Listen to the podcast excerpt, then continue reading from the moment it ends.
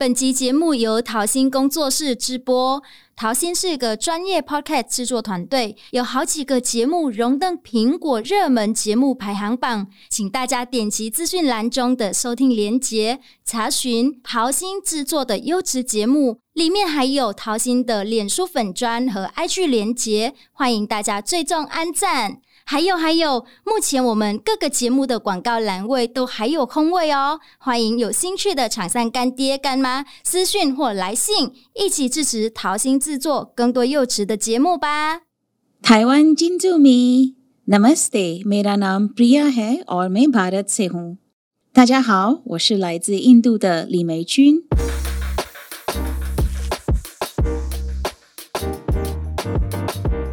大家好，我是邱恒。哎，想问大家，你们有去过印度吗？或者是觉得印度是一个很神秘的国家呢？或者是觉得每一个印度人都会瑜伽，都会讲 Namaste？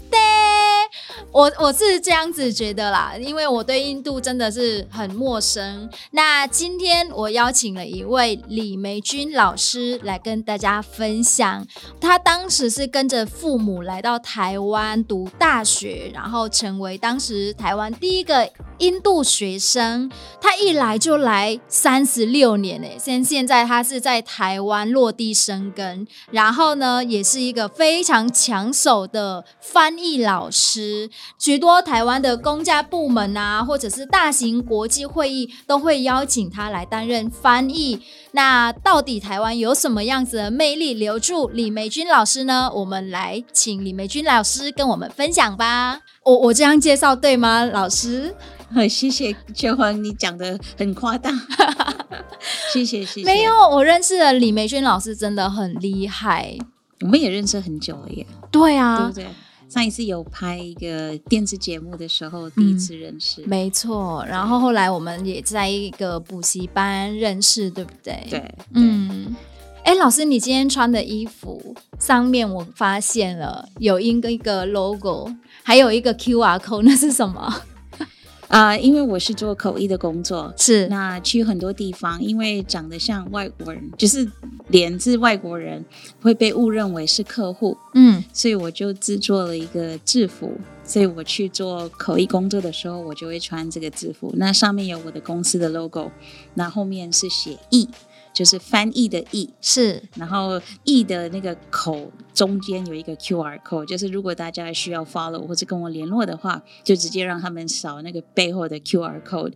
哇，那个时候我做设计这个衣服的时候，QR code 刚出来，就觉得很新奇啊，很聪明的一个行销方式，对一个。branding，因为毕竟我大学跟研究所都是读企业管理，是，那是专注在行销，嗯，所以啊、呃，人有时候就是我们需要有一些呃行销自己的方式，我们自己创造一个品牌，让人家认识。所以这个品牌是老师自己创立，对，这是我的个人工作室，哦、是李美君工作室，是。所以老师的工作室的主要业务是以翻译为主，可是是英。中吗？还是印度语？我们公司其实就是提供顾问服务，嗯、那包含翻译、口译，还有呃活动主持。那主要的语言是中英文为主，那有时候还有 Hindi 印地语，还有 Sindhi。Sindhi 是什么？Sindhi 是印度的其中一个语言，因为印度有很多很多几百种语言。嗯、那我的母语就是我妈妈、爸爸来的故乡是叫 Sind。那他们那边讲的语言是 Sindhi，Sindhi，对，哦，好特别。所以在印度，印地语是最大众的，对，比较多人讲的是 Hindi，印地语，中文翻成印地语，嗯，还有英文。我们印度有两种官方语言，就是英文跟 Hindi，嗯，那其他的语言就是不同的邦会有自己的语言，嗯。所以老师刚刚讲那个 Cindy 有很多人使用吗？呃，现在没有很多，越来越少，嗯、因为 Sindhi 的那个邦 Sind 在印度独立的时候被分到巴基斯坦去，嗯，所以在 Sind 那个邦的印度教徒都必须逃离那边，因为巴基斯坦是一个伊斯兰教的国家，所以那边只有信伊斯兰教才会留在那边。那不是信伊斯兰教，那个时候一九四七年的时候，大家逃离到印度，所以散布在印度各个其他的邦。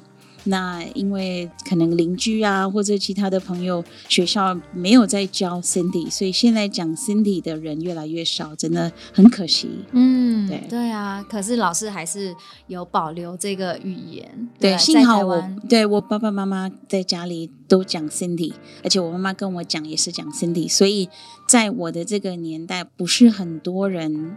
会 Sindhi，可是我们还是继续保留。嗯、哇，传承这个语言。对，哇，没想到老师从啊三十六年多前来到台湾，然后现在还在台湾创业。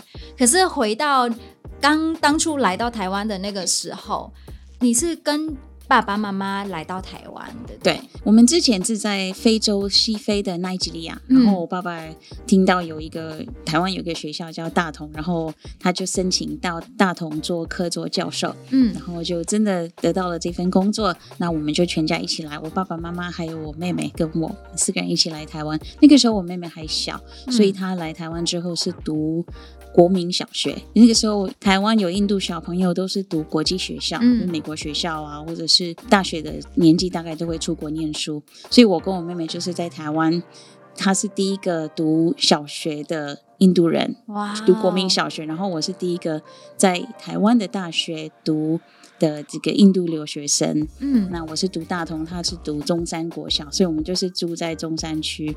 那呃，我爸爸妈妈在台湾待了五年多，那那个时候呃，我大同大学念完了，然后我申请了研究所，有申请到台大，也申请到哈佛。那我爸爸妈妈发现，真的台湾是一个很好的地方，嗯，人很好，而且很安全，所以他们可以放心把两个女儿留在台湾。嗯，所以那个时候我妹妹也是留在台湾，然后他们回去。那如果那个时候要离开台湾，然后再去美国重新来一遍，可能他们也会担心，会紧张。所以那个时候我们就决定留在台湾。然后，那我妹妹那个时候是读这个师大附中。然后我就是读台大，可是我在想，老师刚刚提到说你去美国可能要重新去适应那边的生活，但是我想你们当初刚来台湾的时候，应该也要适应一段时间吧，对不对？你来台湾之前有学过中文吗？没有，我来台湾的时候，我们的中文都是零。所以我们是二月来台湾，然后从九月开学嘛，嗯、所以二月到九月就是有请一个朋友住在他附近开店，然后他教我们注音符号，我们就是从这边开始学，我们就用那个小学一年级的课本来开始学中文。我跟我妹妹，嗯，慢慢学，慢慢学，然后就是慢慢适应，觉得在台湾对印度人的这个。这个友善，对外国人都非常友善，而且很乐意帮忙，不会有一些偏见，所以我们在台湾适应的蛮快的，而且有伴啊，就是我们有四个人在一起，所以也有爸爸妈妈在，妹妹也在，就是有伴。如果去美国的话，可能就是我一个人必须去，而且我因为我算早读，我大学毕业的时候，呃，才二十岁。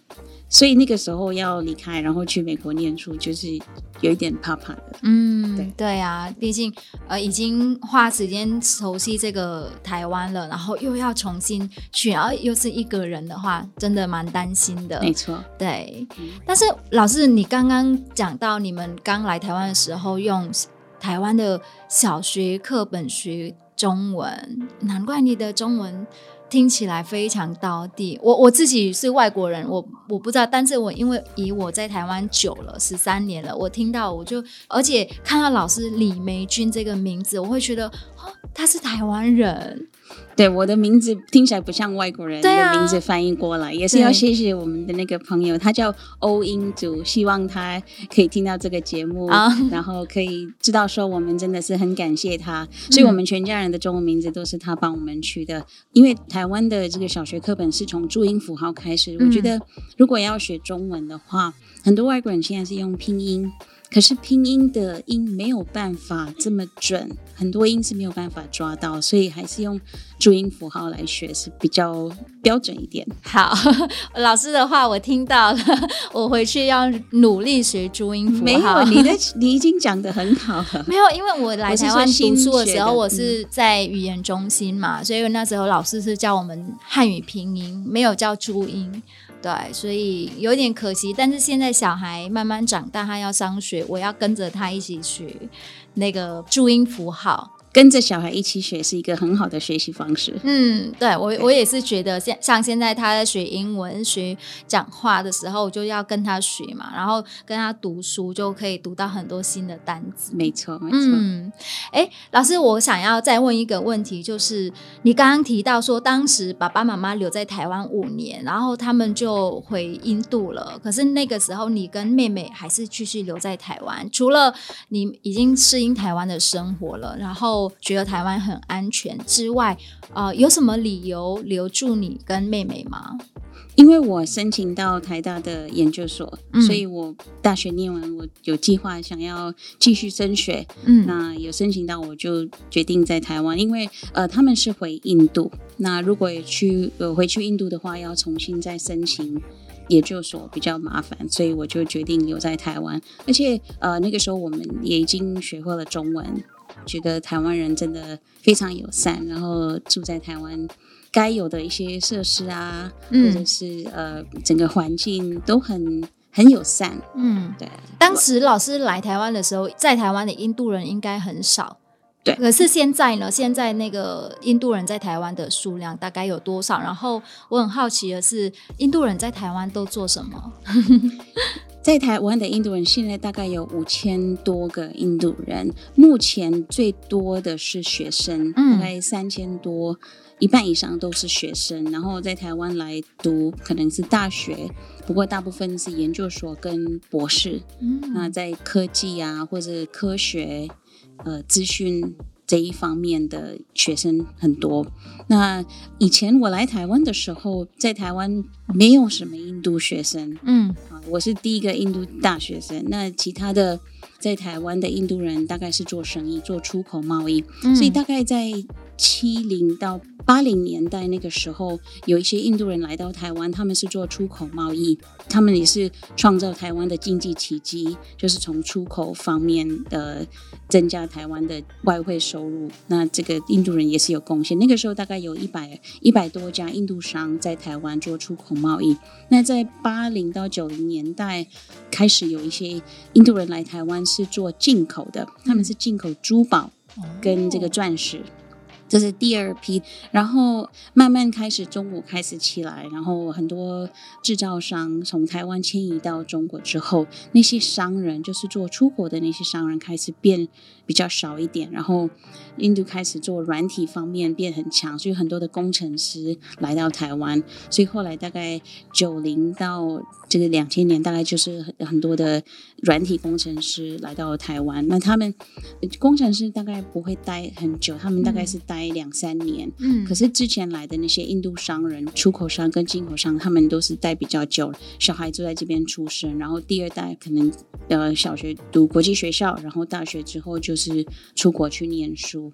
那大概两千年之后，两千零大概零八零九之后，就是开始有很多的印度学生来到台湾，因为一九九五年，嗯，就是台湾跟印度互相设立这个代表处啊。对，就是台湾的这个印度台北协会，嗯、呃，我是跟第一任大使一起工作，我是算是第一个职员，然后我们在国贸大楼那边呃成立了这个办公室。那一样，台湾也在印度新德里设立着这个台北经济呃文化中心 TECC，、嗯、他们就在印度开始推广台湾的教育，高等教育。嗯、那这样子慢慢的有越来越多的印度。就是大学生知道说，台湾也是一个很好的升学的地方。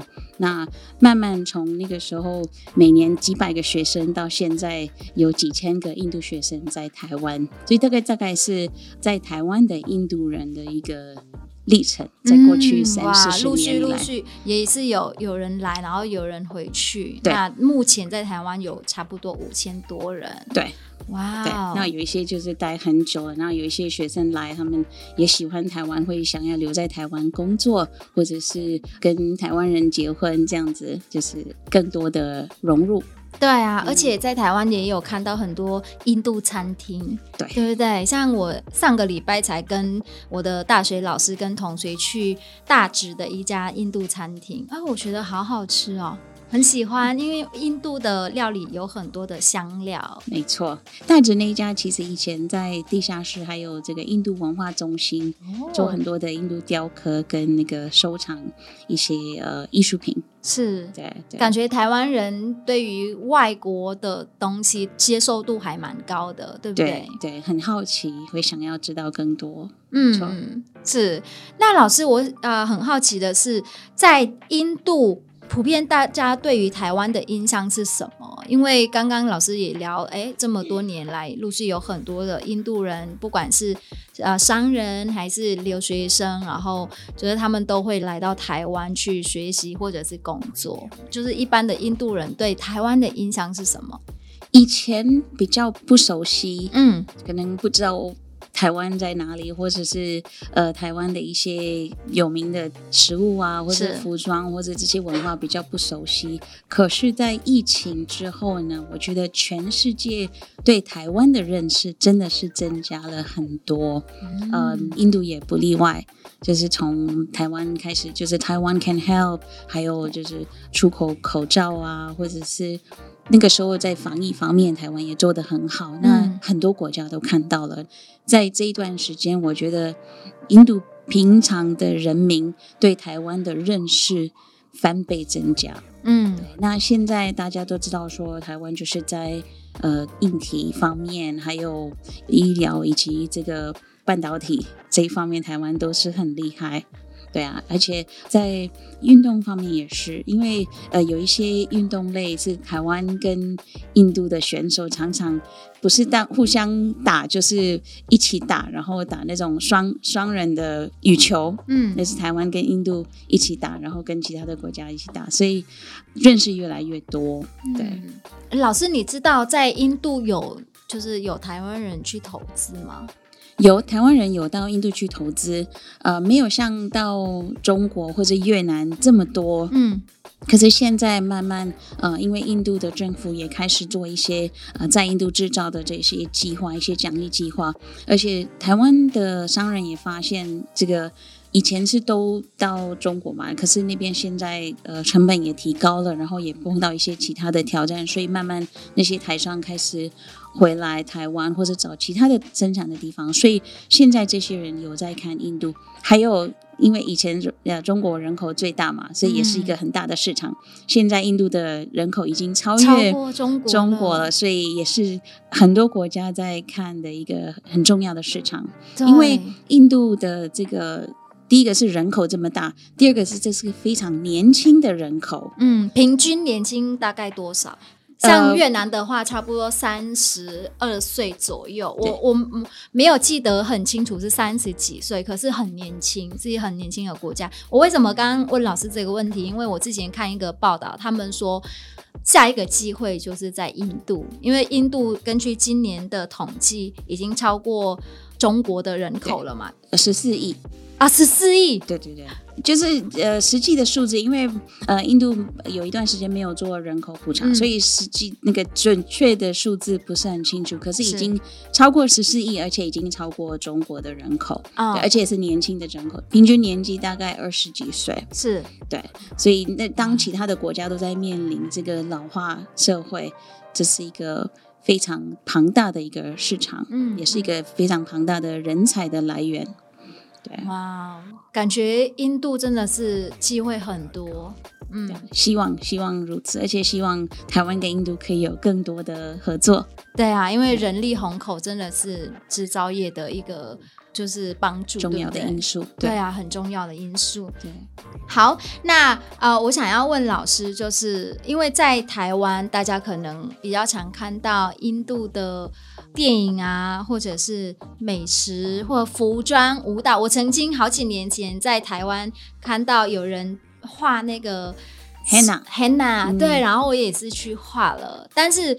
我个人呢，我没有那么了解印度，除了这些东西之外，所以想要请老师推荐给我们，除了食物或者是大家印象中的印度之外，呃，我们可以透过什么更认识印度这个国家呢？其实我大概。过去二十年以来，有在台湾推广印度文化，所以我们每年会办一个印度文化节。嗯、那还有台湾的印度代表处，印度台北协会也会办一很多的文化活动。我们最近呃，在二零二三年的四月十六号，印度台北协会有办一个印度春样嘉年华。那在这样子的活动里面，我们会展现印度的舞蹈、音乐，就是在台湾的印度人，还有在台湾的。台湾人会去印度学习印度舞蹈，他们就会做很多一系列的表演，然后现场也会有印度的美术艺术，大家可以手作自己去创造一些自己的艺术品，都是印度传统的艺术。还有当然有印度的美食跟印度的服装，大家可以在台湾就可以体验到印度。他们这一次办得非常的成功，甚至有那种很大的那种。背板，印度风景区的一些背板，或者是印度一些古老建筑的背板，我在前面拍照，然后放在我的脸书，大家以为说我真的回印度去了，真的是做的非常的真实。那类似这样子的活动，我鼓励我们的听众可以去参加。类似这样子的讯息呢，就是印度台北协会的脸书粉砖都会分享。